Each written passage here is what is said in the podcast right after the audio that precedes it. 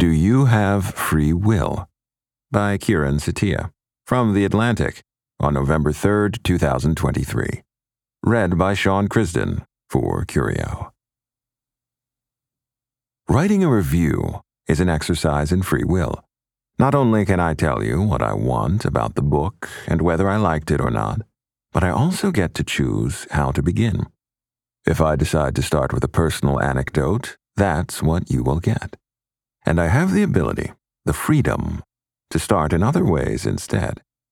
These facts may seem too obvious to mention, but they are denied by Robert Sapolsky, a professor of biology at Stanford whose new book, Determined, argues we have no free will at all.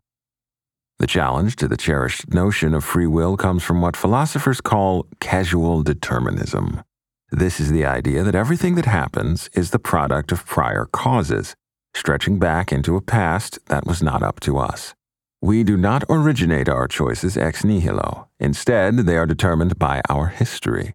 As Sapolsky puts it bluntly, the intent you form, the person you are, is the result of all the interactions between biology and environment that came before. All things out of your control. Each prior influence flows without a break from the effects of the influences before. As such, there's no point in the sequence where you can insert a freedom of will that will be in that biological world, but not of it. The upshot, for him, is that there can be no such thing as blame, and that punishment as retribution is indefensible. It's a shocking conclusion. Imagine a murder committed in cold blood by a ruthless killer, pursuing personal gain. The murder is premeditated, carefully planned, entirely in character. Now imagine that the victim is someone you love. For many of us, this scenario, even when hypothetical, provokes feelings of resentment and blame, a desire to punish the killer. For Sapolsky, none of these responses can be justified. In making his case, Sapolsky distances himself from a recently fashionable critique of free will inspired by the neuroscientist Benjamin Libet, whose brain imaging studies suggest to some that our decisions are epiphenomenal, a superficial side effect of the real decisions made by the unconscious brain.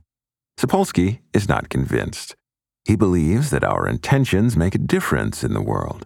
What concerns him is instead a question he sets in italics and asks more than once where did that intent come from in the first place?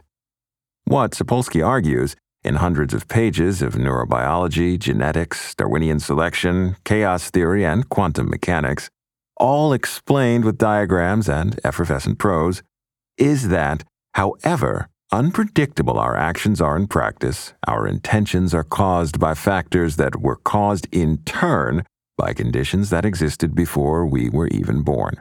Ergo, free will is a myth. That is Sapolsky's argument in a nutshell. And if the last step, from determinism to the total absence of free will, went by quickly in my telling, it goes by very quickly in his book. Before he gets to the evidence for determinism, Sapolsky spends about a page on what it would mean to say that we are free. Show me a neuron, or brain, whose generation of a behavior is independent of the sum of its biological past, he writes. And for the purposes of this book, you've demonstrated free will. Now, it's no surprise that if you define free will as a violation of determinism, the truth of determinism is not compatible with free will.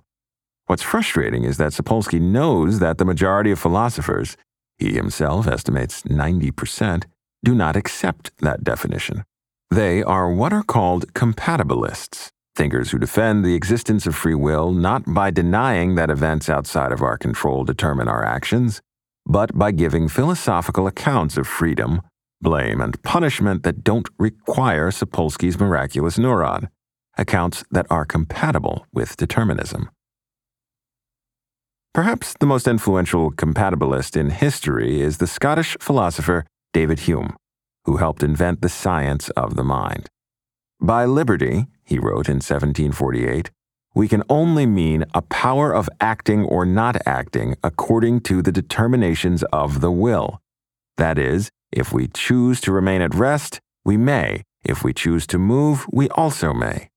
Hume also called this hypothetical liberty because it has an if then structure. If I choose to type this sentence, then I'll press the appropriate keys and the words I've decided to type will appear on my computer screen. If I decided to type other words, my fingers would move differently. For Hume, that's all it takes for me to have the freedom or liberty to do otherwise. My actions depend on my decisions. This is an instance of causality at work, not a violation of causal law.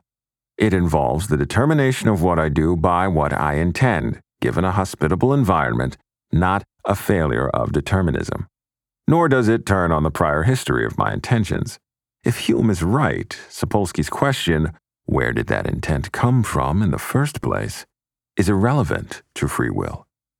Sapolsky doesn't mention Hume or the many philosophers influenced by him. The closest we get is a reference to the 20th century compatibilist Peter Strawson. That confuses him with Galen Strawson, his incompatibilist son. Nor does Sapolsky engage with the idea of hypothetical liberty. If I decide to do A, I'll do it. If I decide not to, I won't. So we have to read between the lines. To be fair to Sapolsky, he is not alone in giving short shrift to the sort of freedom that is compatible with determinism. In his 1788 Critique of Practical Reason, Immanuel Kant called this conception of liberty a wretched subterfuge, the freedom of a turnspit. A turnspit was a wind up rotisserie. But Hume's interpretation of free will has real force. When we talk in ordinary terms about what we are free or able to do, we aren't talking about failures of determinism or violations of causal law. For all I know, it's physically impossible for me to vanish in a fluke of quantum mechanics. But if I told you I am able to vanish, I'd be lying. Hume's sensible thought is this Freedom means being able to perform an action if and when I decide to try. That's why the fact that I would never choose to run a marathon doesn't mean that I'm not free to run one, so long as running very slowly counts. I'm pretty sure I could. When philosophers doubt that hypothetical liberty is liberty enough, and many do, they point to cases of addiction or compulsion in which one's decision is caused by an urge so powerful it diminishes one's freedom. If the alcoholic is compelled to choose another drink, he's not free to go sober. Hume is therefore wrong.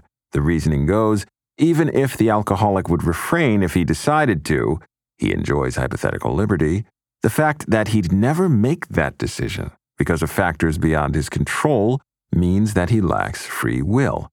Sapolsky would agree. The relevant question is not whether the addict's decision is efficacious, or whether he would act differently if he decided otherwise, but why he makes the decision he does. If addiction is the cause, he is not free. Ironically, the neuroscience in Sapolsky's book suggests that the truth about compulsion may support Hume's view. The prefrontal cortex, PFC, plays a central role in the regulation of behavior, our power to resist temptation. As Sapolsky writes, the efficacy of one's PFC is sensitive to one's upbringing and to temporary influences of all sorts. This plays out in the exercise of self-control. Sapolsky gives a low-key example. Place a bowl of M&Ms in front of someone dieting. Here, have all you want. They're trying to resist, and if the person has just done something frontally demanding, which exhausted their prefrontal cortex, the person snacks on more candy than usual. What Sapolsky doesn't note is that his dieter is unable to resist and lacks the freedom to do so in Hume's sense. For Hume, I am free to perform an action if and when I would successfully perform it if I decided to try. The dieter tries to resist. They've decided not to snack too much, but their decision isn't efficacious. They act against it or change their mind. What they lack is hypothetical liberty, the power of acting or not acting according to the determinations of the will. In other words, we don't need to ask about the origins of their intentions, Sapolsky's question. Where did that intent come from in the first place? In order to explain why the dieter lacks free will.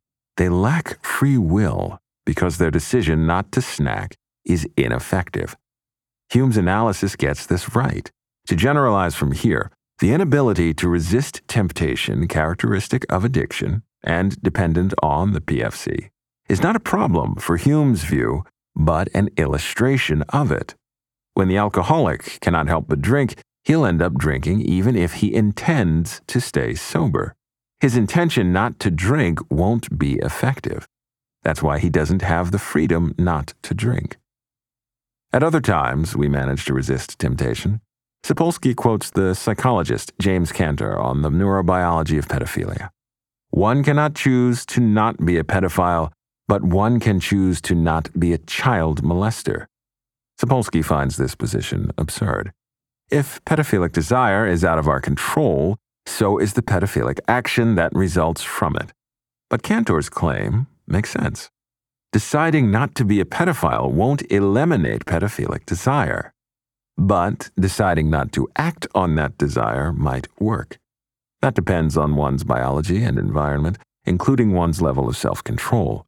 It's true that one's strength of will is not itself under one's direct control. But so what? If one has sufficient willpower, one can exercise it. If one doesn't, one's freedom is diminished, not by determinism or the fact that one's decision has prior causes, but by a lack of hypothetical liberty. If we think of freedom as the ability to do otherwise, understood in Hume's way, if I decide to do A, I will, if I decide otherwise, I won't, then it is perfectly compatible with determinism. Freedom turns on how effective we are in executing our intentions, no matter what caused them. But Sapolsky has a second argument which is more about morality than the nature of free will. How can it be fair to blame or punish someone who acts wrongly if their doing so is a consequence of factors beyond their control? Something, some combination of genetics, upbringing, and environment, made that ruthless murderer ruthless. The sort of person who plans a murder and is able to follow through. If we can't blame him for those past causes, how can we blame him for what he does? How can we justify the punishment we so desire? When it comes to blame, I think the rhetorical question can be answered. Let's grant, as Sapolsky does, that your character is fixed by facts that are not up to you.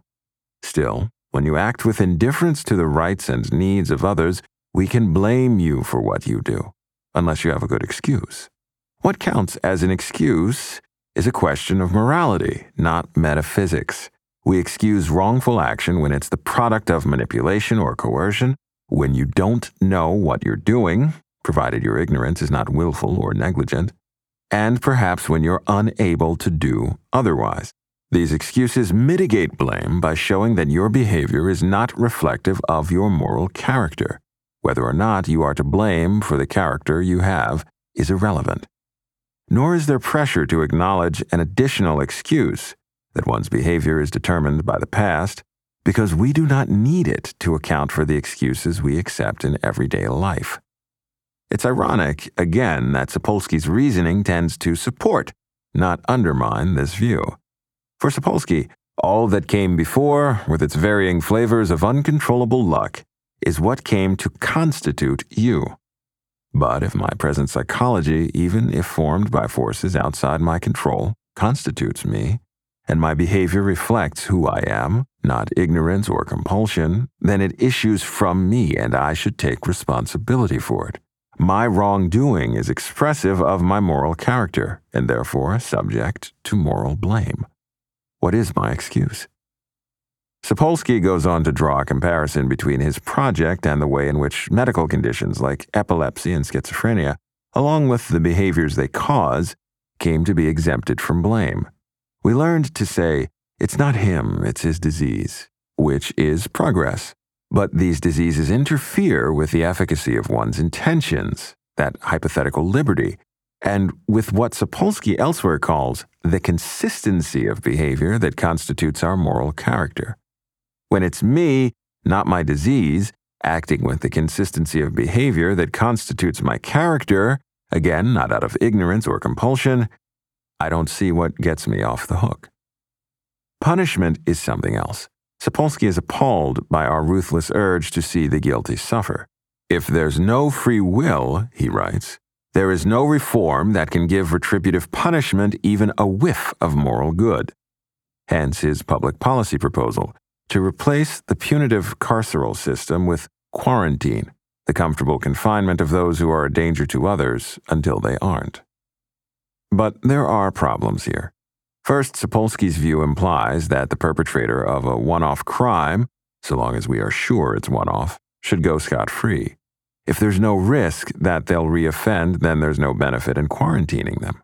Second, his view neglects the crucial role of punishment in deterrence, not physically preventing future crimes, but giving us incentives not to commit them. Third, the moral challenge to retribution has nothing to do with freedom or determinism. Those who believe that punishment is of value, even if nothing good will come of it, simply want to see the guilty suffer. Sapolsky is one of many who recoil from this impulse. Unless it has some deterrent or preventative function, how can the suffering of the guilty make the world a better place? If you struggle to see an answer, debates about determinism won't help. Sapolsky has a lot to teach about the science of decision making and about empathy for the unfortunate, but Hume remains a better guide to the philosophy of free will. I suppose that verdict makes this a negative review, and I don't feel great about that. Books require a lot of work, and authors have feelings.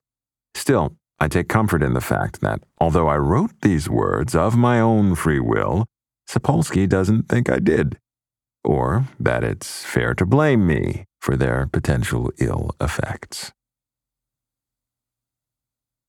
That was Do You Have Free Will by Kieran Setiya from The Atlantic on November 3, 2023. Read by Sean Crisden for Curio.